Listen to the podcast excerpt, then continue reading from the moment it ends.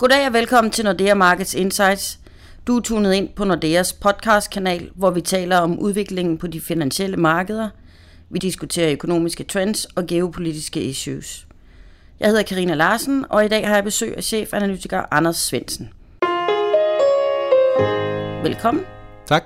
Vi skal blandt andet snakke om ECB, som netop har kommet med en sænket indskudsrenten.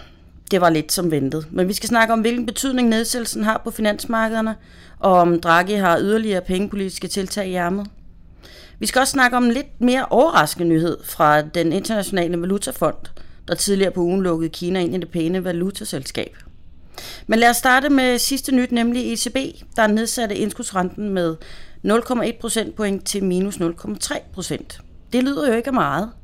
Men øh, hvordan reagerer markederne på det? Nu er Draghi stadigvæk øh, i gang med, med pressekonferencen, mens vi, mens vi snakker her, men lige umiddelbart så virker det som om, at markederne tager, tager pænt imod øh, de yderligere tiltag, som kommer fra ECB øh, i dag, som ud over nedsættelsen af den her indskudsrente, øh, også er adskillige andre tiltag, blandt andet længere øh, kvantitative lempelser. Så øh, det, det er ret tydeligt, at ECB de, øh, de mener det, når de siger whatever it takes, og øh, der kommer til at være masser øh, stimulans fra, fra ECB og hjælp til den europæiske økonomi i næsten så langt, som, som øjet rækker. Og er det noget med at få inflationen lidt op i gear? Eller? Ja, det er det jo hen ad vejen. Lige nu er ECB helt klart bekymret for, at inflationen bliver ved med at være så lav, som, som den er lige nu. Det er klart, at noget af den lave inflation er et udtryk for, at olieprisen er faldet, og øh, det kommer til at forsvinde over de næste par måneder.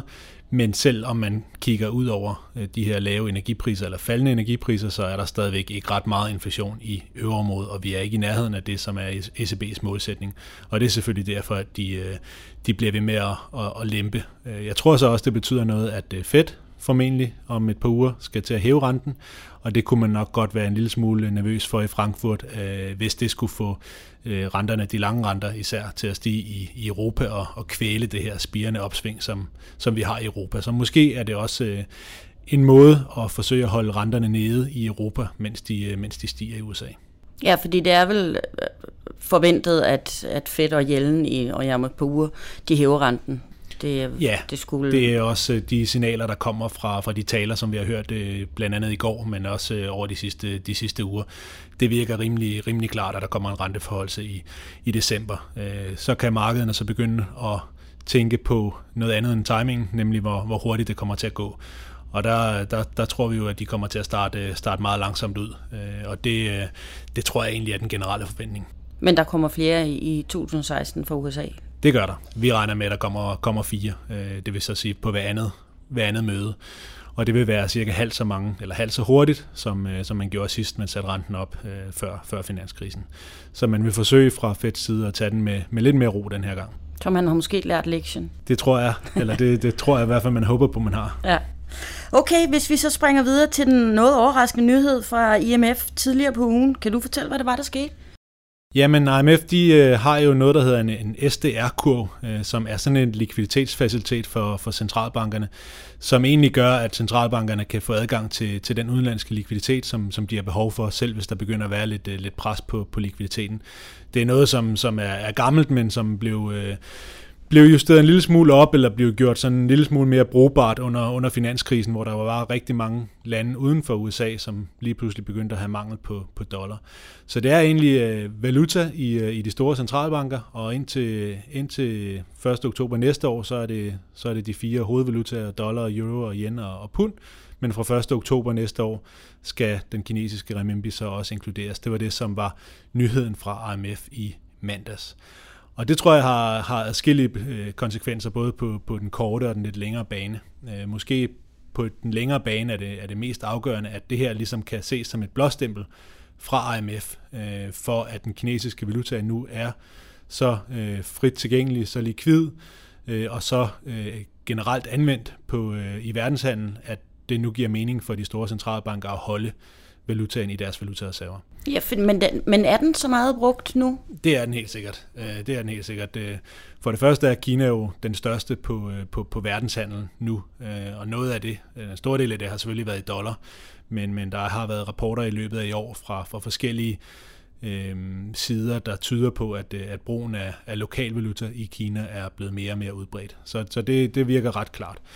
Og hvis man så tænker på, at de globale valutareserver, det er 11.500 milliarder dollar, et fuldstændig absurd stort tal, jamen så selv små øh, stigninger af andelen af kinesisk valuta i, i valutareserverne kan selvfølgelig betyde rigtig, rigtig meget på, på, på markederne. Så det er, det er helt klart det, som er, er den sådan lidt mellemfristede, langfristede øh, konsekvens af det her. At den kinesiske valuta bliver holdt mere af de store centralbanker. Hvem kunne man forestille sig, øh, hvilken valuta det kommer til at gå ud af? Vil det, vil det slække den amerikanske dollar, eller punden, eller hvad, er der nogen... Ja, jeg tror, at de to, du nævner der, det er, det er nok de mest øh, oplagte kandidater. Måske også lidt, øh, lidt euro. Øh, nu øh, har ECB jo den her negative indlånsrente. Det er klart, det er nok ikke noget, som man, uh, man synes er, er vældig fantastisk i, i de andre centralbanker, hvis man holder euro-aktiver, og de giver negativ rente. Men øh, dollar, det er klart, hvis renminbi skal blive en mere udbredt global brugt valuta til de store verdenshandelsgoder, og så er det nok dollaren, det sådan lidt på sigt kommer til at, at gå ud over, men altså der er lang tid til, til det. det største, den største forhindring, vil jeg sige, for at de her store centralbanker kan få renminbi i deres valutareserve, er jo, at de skal have nogle, øh, nogle aktiver nogle kinesiske aktiver at købe. Altså de skal have nogle kinesiske statsobligationer, som er øh, en høj kvalitet og som er meget likvide, ellers så, så kan centralbanken ikke bruge dem. En valutareserve skal jo være likvid, den skal jo kunne bruges, øh, så det vil også sige, at man skal kunne få pengene med det samme. Og lige nu er der jo stadigvæk kapitalrestriktioner i, i Kina. Udenlandske centralbanker har godt nok fået, fået adgang til, til onshore-markedet i, i Kina i, i løbet af i år. Og man kan også se, at de kinesiske myndigheder de begynder at udstede statsobligationer, godt nok meget, meget korte, øh, i London. Så de to ting er måske sådan lidt et, øh, en start på at forsøge at at gøre de kinesiske finansmarkeder eller kapitalmarkeder en lille smule mere dybe og mere likvide, fordi at man godt ved, at det er jo en forudsætning for, at øh, de store centralbanker vil, vil kunne have renminbi-aktiver i deres, øh, i deres valutareserve. Så det vil være det første skridt, og det er måske i virkeligheden den, den vigtigste konsekvens af det her på, på den korte bane, at de kinesiske myndigheder de vil blive ved med at reformere det finansielle mm. system. Ja, for de har jo været kendt for at være meget lukket også på finansmarkederne og sådan noget. Kunne man nu regne med det? Og så, men så det er en blåstemning, mener du? Ja, det mener jeg helt sikkert, og jeg vil også sige, hvis, hvis man kigger på den reformagenda, der har været i, i Kina, så har den været meget, meget imponerende, øh, og der, hvor det er gået aller, aller stærkest, er på den finansielle sektor. Så, så det tror jeg også kommer til at være, være tilfældet øh, fremadrettet. Er det så også noget, der kan hjælpe lidt på den kinesiske vækst? Man har jo sagt, det ligesom at vækst hjulet, og de er gået sådan lidt ned i gear. Er det, kunne det? Eller? Ja, det kan det måske godt på, på lidt længere sigt. På den korte bane tror jeg ikke, det betyder så meget. Øh, der er, har selvfølgelig været nogle måneder her med kapitaludstrømning, øh, men valutareserven i Kina er øh, e- ekstremt stor, så, så lige nu har de ikke specielt stort behov for at få, øh, få valuta udefra, men, men på sigt, så er det selvfølgelig en stor fordel at være en reservevaluta. Det betyder, at man har, har lavere finansieringsomkostninger for, for landet som helhed. Det er jo noget, USA har nyt godt af i, i, i mange år. Øh, det kan måske også betyde, at ens valuta bliver en lille smule mere stabil, hvis, øh, hvis der bliver holdt sådan relativt pæne mængder øh, rundt omkring i de store centralbanker. Igen, jeg tror, det er noget, der ligger 10-20 år ude i fremtiden, hvis, hvis der skal ligge de her 10-11 procent øh, remimbi i de store centralbankers valutareserve. Det, det kommer ikke til at ske lige foreløbig. Ja, men hvad er, hvad er ellers noget nyt, vi kan forvente os i, i 16? Jamen, jeg tror, der er masser, øh, masser på programmet for, yeah. for 2016. 15 var jo, øh, var jo et år, hvor øh, især emerging markets har været i, i fokus, og det er jo lidt, lidt mit gebet, så, så det er jo nok også lidt det, jeg kigger ind i, i 2016. Og der kan man sige, at i år har de helt store ting jo været den her afmatning i Kina og faldet i råvarepriserne. Og hvis vi tager faldet i, i eller afmatningen i Kina øh, først, men så, øh, som vi også snakkede om sidst, så begynder der at være øh, en lille smule lys for enden af tunnelen. De har lempet rigtig meget på den økonomiske politik derude, og der er stadigvæk, som vi også snakkede om sidst, tegn på, at det begynder at vende, og de næste par måneder kommer til at se en lille smule bedre tal. Ikke dermed sagt, at væksten ikke bliver ved med at aftale lige så stille og roligt. Det gør den, fordi det er ligesom deres nye målsætning. De skal have kvalitet frem for kvantitet. Men det øh, bratte fald, som der har været i, i, i væksten i år, det, det tror jeg, de har fået styr på, og der kommer til at være mindre bekymring, tror jeg, for en hård landing i Kina, øh, når vi kigger ind i 2016. Den anden del af det, det er jo så råvarepriserne. Øh, og indtil videre er der ikke sådan de store tegn på, at, at råvarepriserne de, øh, de skal til at stige igen, men de er der dog øh, stabiliseret sig, i hvert fald hvis vi kigger på, på oliepriserne. Øh, så er der andre råvarepriser, der så er begyndt at falde, blandt andet metalpriserne er noget af det seneste, der er begyndt at, at styrte dykke. Øhm, så det, det kan godt være, at der, der kommer til at gå lidt tid endnu, før vi ser den her vending på, på råvaremarkederne, som vi, som vi forventer os. Og i øvrigt forventer vi højst, at det bliver moderate stigninger i, i råvarepriserne næste år.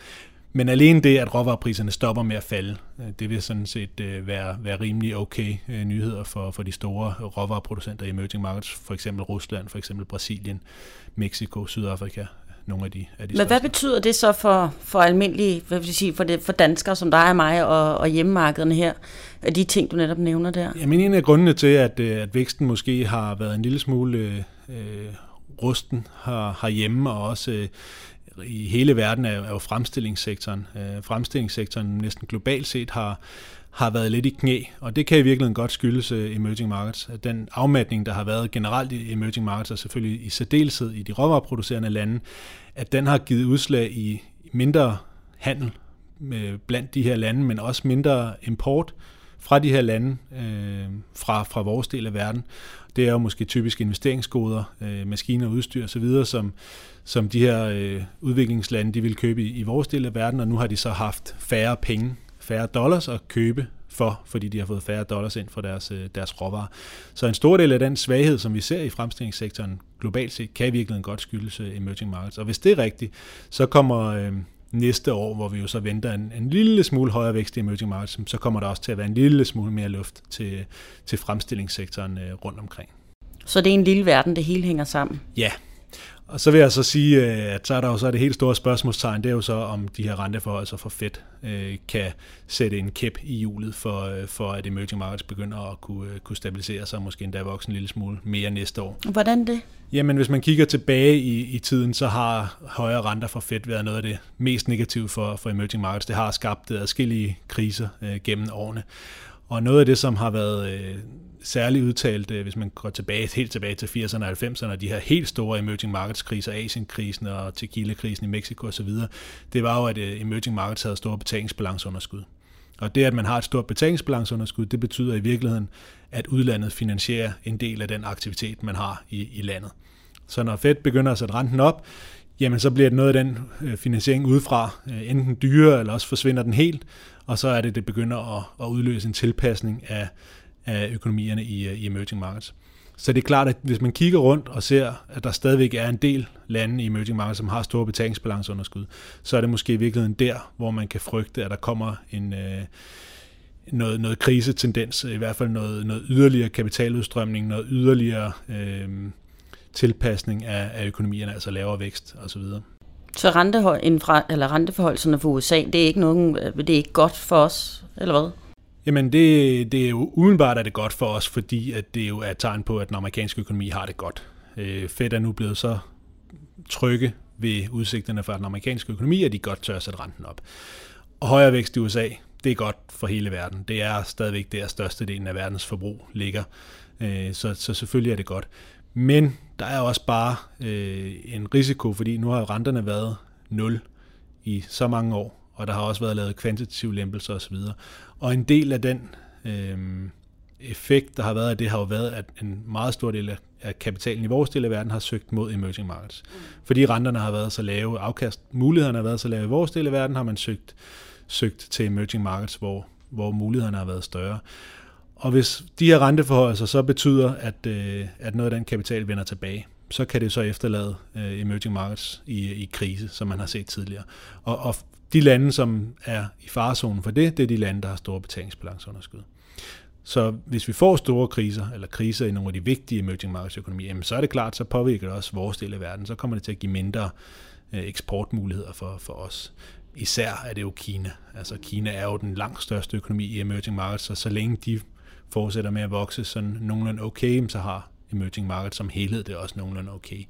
Men altså, der er jo store økonomier, som som er i, øh, i noget, der minder om krise, altså for eksempel Brasilien. Nu fik vi tal for tredje kvartals væksten her i, i den her uge, som var utrolig dårlig i forhold til, hvad, hvad de fleste havde, havde regnet med, og bare tyder på, at, at øh, nedturen har været endnu større, end, end man har regnet med. Så der er, der er lande derude. Der er selvfølgelig ud over betalingsbalancen, så er der også gæld. Øh, der er store øh, gældsniveauer rundt omkring i, i verden, og det er også noget af det, som, øh, som historisk har, har udløst kriser. Selvfølgelig har vi også haft gældskriser i vores del af verden, så, så vi ved jo godt, at når gælden er høj, jamen, så er der en risiko for, at, at lige pludselig så begynder markederne at tvivle på, at man kan betale tilbage, og så bliver der en eller anden form for, for, for panik. Og hvis det er i emerging markets, så betyder den panik, at udenlandske investorer flygter og efterlader tilbage ingenting. Øh, lidt ala Asienkrisen, lidt ala nogle af de andre øh, store kriser gennem, gennem tiderne. Så når man kigger på gældsniveauerne, så er, det også, øh, så er de også relativt høje i, i mange lande, og der er det især Kina, øh, som, er, som, som skiller sig lidt ud. 225 procent af, af BNP er den samlede gæld, hvis man både tager staten og husholdningerne og, og de ikke-finansielle virksomheder og lægger det hele sammen. Og det er faktisk et, et ret højt tal. Øh, og så kan man så diskutere, om, om det er en fordel, at så stor en del af gælden, som, som det er tilfældet i Kina, er hos øh, virksomhederne. Man kunne jo godt øh, mene, at virksomhederne måske er en lille smule bedre til at, at investere end, øh, end staten. Øh, der kan være mange stater rundt omkring i, i verden, som ikke bruger de penge, de, de bruger specielt øh, fornuftigt. Øh, men virksomhederne, der kunne man da håbe på, at, øh, at der var en lille smule mere... Øh, mere fornemmelse for, at det også skal, skal skabe noget, øh, noget aktivitet på, på sigt. Men igen, der har vi lidt øh, det problem i Kina, at, at man har statsstyringen, øh, og man har de her store statsejede virksomheder, som jo allerede har øh, mere kapacitet, end der, der er brug for. Og under nedturen i 2008-2009, men sådan set også under nedturen i år, jamen der er en af de måder, som de kinesiske myndigheder sørger for at at få sat gang i økonomien, jamen det er til, ved at ringe ud til de store banker og sige, at de skal låne nogle flere penge ud til de her store statsejede virksomheder. Så man kan jo godt frygte, at en stor del af den gæld, eller i hvert fald noget af den gæld, øh, er gået til de her store statsejede virksomheder, som øh, har været tvunget til at investere dem på en eller anden måde uden at det nødvendigvis giver noget særligt øh, fremtidigt vækstpotentiale. Og hvis det er tilfældet, så, så kan vi selvfølgelig godt ende med en eller anden form for gældskrise i, i Kina. Det, det tror jeg så ikke bliver 2016, men nu har vi set i år, øh, hvor hurtigt øh, der kan komme frygt for det var så en, en, en kraftig afmatning i Kina. Øh, næste gang kan det så være, at det bliver frygten for, for en gældskrise. Og så er der altså penge, der skal, der skal ud af, af landet. Og så er der også en klar betydning på, på råvarepriser, der er en, en klar betydning på, på vores del af verden. Så det, det er måske en af de helt store, øh, store risici, når Fed sådan ligesom får sat renten mere og mere og mere op, at der bliver udløst en eller anden form for krise rundt omkring i, øh, i nogle lande. Enten dem, der har store betalingsbalanceunderskud, eller dem, der har stor gæld. Jamen, det bliver spændende at se, hvad der sker. Det 2016 bliver et spændende år, det er sikker på. Ja. Okay, øh, tak skal du have, Anders. Det var så lidt. Hvis du vil vide mere om, hvad der rører sig på de globale finansmarkeder, kan du besøge os på nordeamarkets.com. Du kan finde vores research på nexusnordea.com, og du kan besøge os på LinkedIn og følge vores analytikere på iTunes og Twitter. Tak for denne gang, og på genhør i næste uge, hvor vi offentliggør Nordea Markets Economic Outlook, og det følger selvfølgelig op med en podcast. Farvel på genhør.